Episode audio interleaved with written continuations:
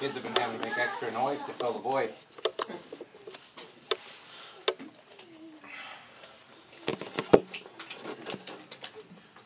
We still aren't quite through the series we started on uh, life after death. We're getting close though. This week's portion of it is uh, what do we know about the Lord's second coming? Everything we've examined up to this point in this series on life after death has pertained to the intermediate state. And though Christians can look forward to expecting bliss during the intermediate state, there are even greater blessings for us to look forward to. We're going to talk about the resurrection of the dead, in which our spirits will obtain glorified and immortal bodies, the day of judgment, which for the Christian will be a day of glory and vindication, the new heavens and the new earth, in which God and Christ will dwell with us for eternity. And all these blessings will be ushered in with the Lord's second coming. While most professing, professing Christians look for the Lord to return, they often differ greatly over the details surrounding the second coming of our Lord. There's a premillennial view which looks for Christ to come in order to establish a literal kingdom on earth over which he will reign for a thousand years. There's a postmillennial view which understands that Christ will come at some point, will at some point begin a thousand year reign from heaven, at the end of which he will come to judge the world.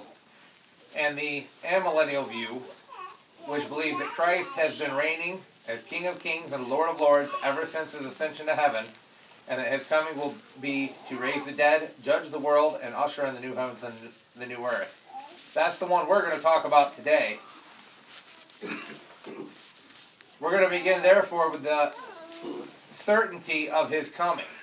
That's something every religious group that believes in Christ can agree on. This has been proclaimed by angels starting at the time of his ascension. In Acts 9, 1 9 through 11, the two men in white apparel, angels, said that this same Jesus who was taken up from the heaven will soon come in like manner as you saw him go into heaven. Angels, as talked about a little bit in class this morning, were typically messages from above. They didn't run around spreading rumors. They delivered messages from above that were true. And here they are saying that the same Jesus will return in like manner in which you just seen him leave. Angels weren't the only ones to proclaim such an idea. The apostles spoke of it as well. Peter, in his second recorded sermon in Acts 3, 19 through 21 said, Repent ye therefore and be converted, that your sins may be blotted out when the times of refreshing shall come from the presence of the Lord. And he shall send Jesus Christ, which before was preached unto you, whom the heaven must receive until the times of restitution of all things, which God hath spoken by the mouth of all his holy prophets since the world began. The Apostle Paul wrote of it to the Corinthians. 1 Corinthians 11, 26, For as often as ye eat this bread and drink this cup, ye do show the Lord's death till he come. 1 Corinthians 15, 22 and 23, he said, For as in Adam all die, even so in Christ all shall be made alive. But every man in his own order, Christ the firstfruits, afterward that they are Christ's at his coming. Paul wrote similarly to the Thessalonians, 1 Thessalonians 1, 9 and 10, For they themselves show of what manner of entering in we had unto you, and how ye turned to God from idols to serving the living and true God, and to wait for his Son from heaven, whom he raised from the dead, even Jesus, which delivered us up from the wrath to come. 1 Thessalonians 2.19, he wrote, For what is, a, what is our hope of joy, or crowning, or rejoicing? Are we not even ye in the presence of the Lord Jesus Christ at his coming? And 3.13, he wrote, To the end he may establish your hearts unblameable in holiness before God, even our Father, at the coming of our Lord Jesus Christ with all his saints. There were other writers. The young evangelist Timothy in 2 Timothy 4 1 said, I charge thee therefore before God and the Lord Jesus Christ, who shall judge the quick and the dead at his appearing and his kingdom. The writer of Hebrews in 9 27 and 28 touched on it. And as it is appointed unto men once to die, but after this the judgment. So Christ was once offered to bear the sins of many, and unto them that look for him that look for him shall he appear the second time without sin unto salvation. So throughout the New Testament, we have again and again and again the Lord's returning, the Lord's reappearing, the Lord's coming back. Just as throughout the Old Testament, one finds the recurring theme the Messiah is coming. In the New Testament, again, we keep seeing he has come, but he's coming again. To the certainty of his coming, we can add the manner of his coming. We know that Christ will come in person. The same Jesus who was taken up from you into heaven will come. We talked about that next 1, the two men. They said that he will return. The Lord himself will descend from heaven. 1 Thessalonians 4, 15 through 17. For this we say unto you by the word of our Lord, that we which are alive and remain unto the coming of the Lord shall not prevent them which are asleep. For the Lord himself shall descend from heaven with a shout, with the voice of the archangel, with the trump of God, and the dead in Christ shall rise first. Then we which are alive and remain shall be caught up together with them in the clouds to meet the Lord in the air, and so shall we ever be with the Lord. So we know he's going to come back in person. We also know that the Lord will come back with clouds. The same Jesus will come in like manner as you saw him go into heaven, again from Acts 1. This is referring to verse 9 where it says he was taken up and a cloud received him out of their sight. Or in 1 Thessalonians 4 where it says in the clouds to meet the Lord in the air. Or in Revelation 1 7 where it says, Behold, he cometh with clouds and every eye shall see him, and they also which pierced him, and all kindreds of the earth shall wail because of him, even so. So we know he will come in person, we know he will come with a cloud, we also know he will come without warning. The day of the Lord so comes as a thief in the night. That's what 1 Thessalonians 5 told us. That same chapter also tells us that when they say peace and safety, then suddenly destruction comes. 2 Peter 3 would tell us that the day of the Lord will come as a thief in the night, same as they told us back in Thessalonians. So we know that aside from coming in person and coming with a cloud, is going to be a surprise. Not a complete su surprise to Christians because we know he is coming. But it's not going to be when we think. Used to talk about people making predictions, and there's one thing you know for sure about a time when a man says this is when the Christ will, will return you know for a fact that that day and hour is probably not when it's going to happen because no man knows the day or the hour. He's going to come unexpected as far as when he comes. Of course, this expected coming of the Lord will not surprise the faithful entirely who seriously watch for the Lord's coming. With joyful anticipation, we wait the personal return of our Savior. 1 Thessalonians 5 4 through 11 says, But ye, brethren, are not in darkness that that day should overtake you as a thief. Ye are all the children of light, and the children of the day. We are not of all we are not of the night, nor of the darkness. Therefore let us not sleep, as do others, but let us watch and be sober. For they that sleep, sleep in the night, and they that be drunken are drunken in the night. But let us, who are of the day, be sober, putting on the breastplate of faith and love, and for a helmet the hope of salvation.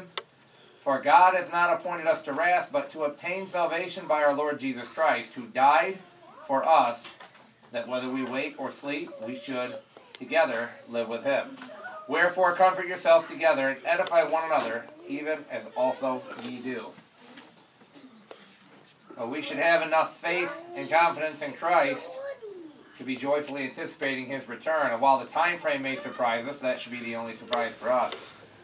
What will happen when the Lord returns is another question to consider. To answer this, we're going to look at the purpose of his coming. To start with, that's to raise the dead. The hour is coming in which all who are in the graves will hear his voice and come forth. John 5 tells us that. Note that there is but one resurrection, including both good and evil, that will occur at one time, referred to as the hour. As Paul said, there will be a resurrection of the dead, both the just and the unjust. Acts 24 15. Those who are alive at the Lord's coming will be charged in the twinkle of an eye, being clothed with immortality and incorruption. 1 Thessalonians 4 tells us they will then they are then caught up to meet the Lord in the air. Aside from raising the dead, he's coming to deliver up the kingdom to God. Contrary to the view that Jesus has yet to establish his kingdom on earth, Jesus has been ruling over his kingdom since he first ascended to heaven. In fulfillment of the prophecy that God would rise up the Christ to sit on the throne of David, Jesus was raised from the dead and made Lord. Acts 2 30 through 36. Therefore, being a prophet, and knowing that God hath sworn with an oath to him that of the first of his loins according to the flesh, he will rise up Christ to sit on his throne. He, seeing this before, spake of the resurrection of Christ, that his soul was not left in hell, neither his flesh did see corruption.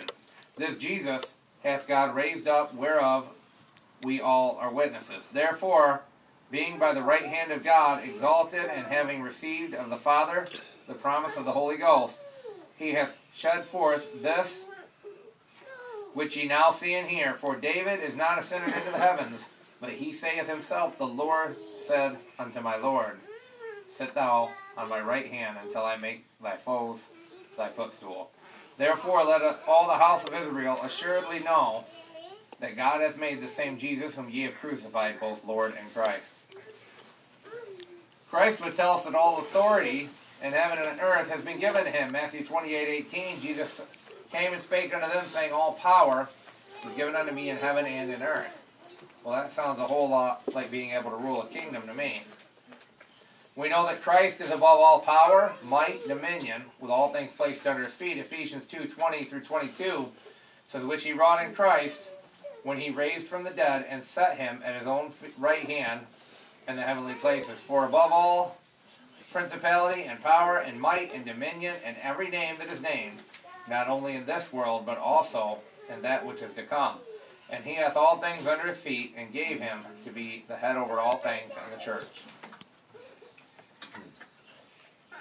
At the right hand of God, angels and authorities and powers are made subject unto Christ. 1 Peter 3.22 says of, of Jesus, who is gone into heaven and is on the right hand of God, angels, authorities, and powers being made subject to him.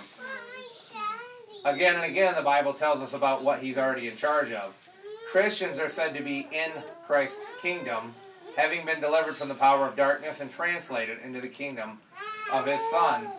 That's what we read in first in uh, Colossians 1.13. Revelation 1.9 also says, I, John, who also am your brother, and companion in tribulation and in the kingdom and patience of Jesus Christ, was in the Isle of Patmos for the word of God and the testimony of Jesus Christ. He talks about being in the kingdom with us. Well, John was around a long time ago and was already talking about being in the kingdom. We know that Christ will continue to reign. 1 Corinthians 15 25 says he must reign till he has put all enemies under his feet. We should note that his reign will be concurrent with the fact enemies are still present. As prophesied by the psalmist in Psalms 110 1 through 2, the Lord said unto my Lord, Sit thou at my right hand until I make thine enemies thy footstool. The Lord shall send the rod of thy strength out of Zion. Rule thou in the midst of thine enemies.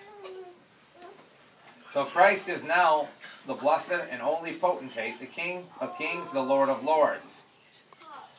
As we read in 1 Timothy, also Revelation 19.16 says, And he hath on his vesture and on his thigh a name written, King of kings and Lord of lords. And we know from scripture after scripture that he will reign until all enemies are put under his feet. 1 Corinthians 15, 25 is another one that ties that together. The last enemy that will be destroyed is death itself, 1 Corinthians 15, 26, for he must reign till he has put all enemies under his feet. And this is that which we have seen, which will be destroyed at the Lord's coming when he has raised the dead. 1 Corinthians 15, 51 through 54 says, Behold, I show you a mystery. We shall not all sleep, but all shall be but we shall all be changed in a moment, in the twinkling of an eye, in the last trump. For the trumpet shall sound, and the dead shall be raised incorruptible, and we shall be changed. For this corruptible must put on incorruptible, and this mortal must put on immortality. So when this corruptible shall have put on incorruptible, and this mortal shall have put on immortality, then shall be brought to pass the saying that is written, Death is swallowed up in victory. So when Christ comes, it will not be to set up his kingdom, but to deliver up his kingdom. As Paul clearly told the Corinthians, 1 Corinthians 15, 23 through 26. But every man in his own order, Christ the first fruits, afterward, they that are Christ's, the first fruits, afterward they that are Christ at his coming, then cometh the end, when he shall have delivered up the kingdom of God. Even the Father, when he, ha- when he shall have put down all rule and authority and power. For he must reign till he put till he has put all enemies under his feet. The last enemy that shall be destroyed is death. So we know this as taught by Jesus in his parable of the tares. His kingdom will last until the end of this age, after which the righteous will shine forth as the sun in the kingdom of the Father. We all know that parable. If you want to read it, it's in Matthew 13. Well, you got the wheat and tares growing together, and it's got to be sorted out, and Christ is the one doing that for us. As suggested in this parable, there's a delivering up the kingdom to the Father, which requires some weeding.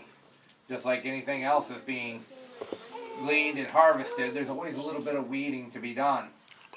And this is going to lead us to consider another purpose of the Lord's coming, and that's the one of judgment and the world of the world and punishment of evil.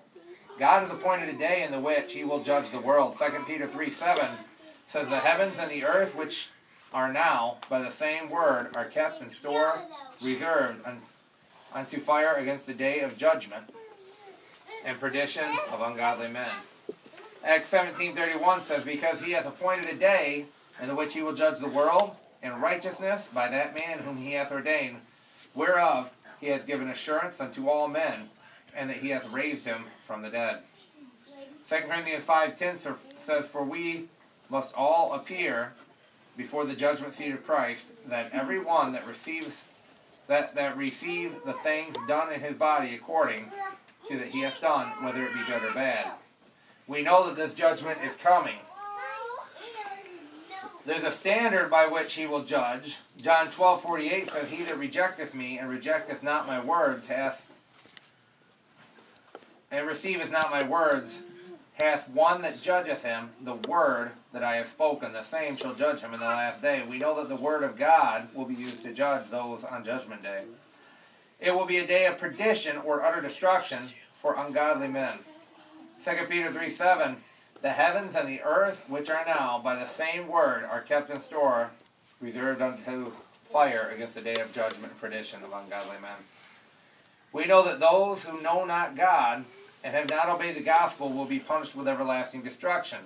2 Thessalonians 1 7 through 10. And to you who are troubled, rest with us.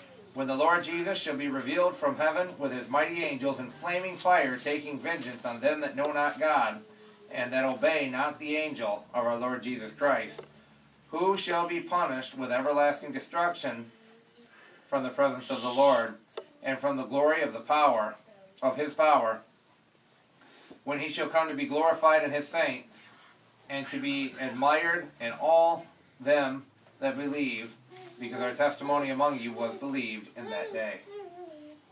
We know that those whose names are not in the book of life will be cast in the lake of fire. Revelation 20, 11 through 15. And I saw a great white throne, and him that sat on it, from whose face the earth and the heavens fled away, and there was found no place for them. And I saw the dead, small and great, stand before God. And the books were open, and another book was open, which is the book of life. And the dead were judged out of those things which were written in the book, according to their works. And the sea gave up the dead which were in it, and death and hell delivered up the death which were in them. And they were judged every man according to their works. And death and hell were cast into the lake of fire. This is the second death. And whosoever was not found written in the book of life was cast into the lake of fire. More than the judgment will be considered, about the judgment will be considered in the next couple lessons. Uh, to finish up with Christ coming, he's also going to come to usher in the new heaven and the new earth. P- 2 Peter 3 10 through 14 says, But the day of the Lord will come as a thief in the night, and the which the heavens shall pass away with great noise, and the elements shall melt with fervent heat. The earth also and the works that are therein shall be burned up.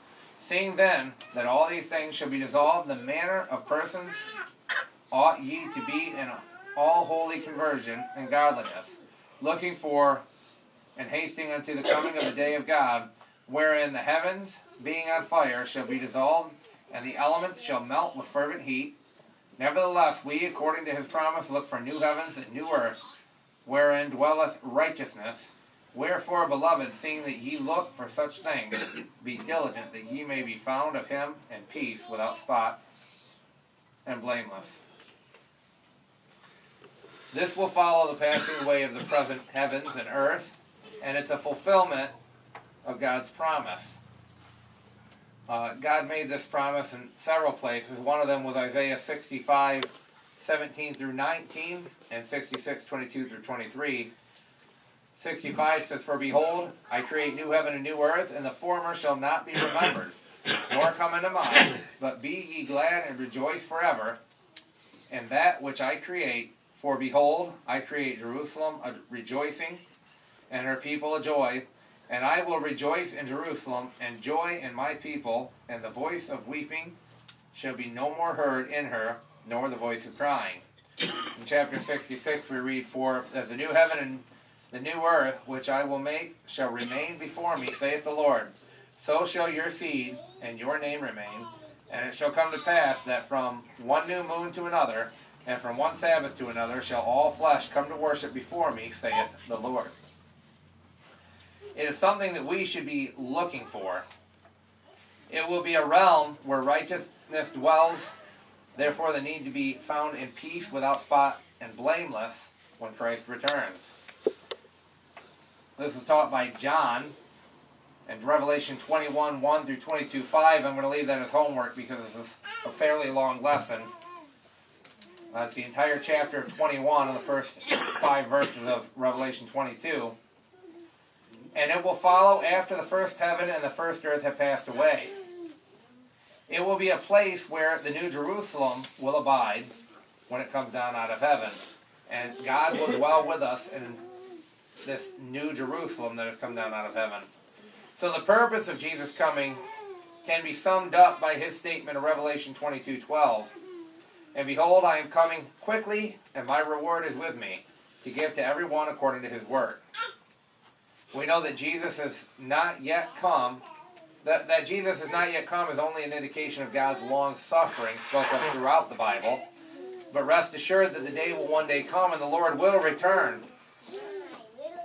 And lessons uh, to come, we're going to examine more closely several parts of his coming.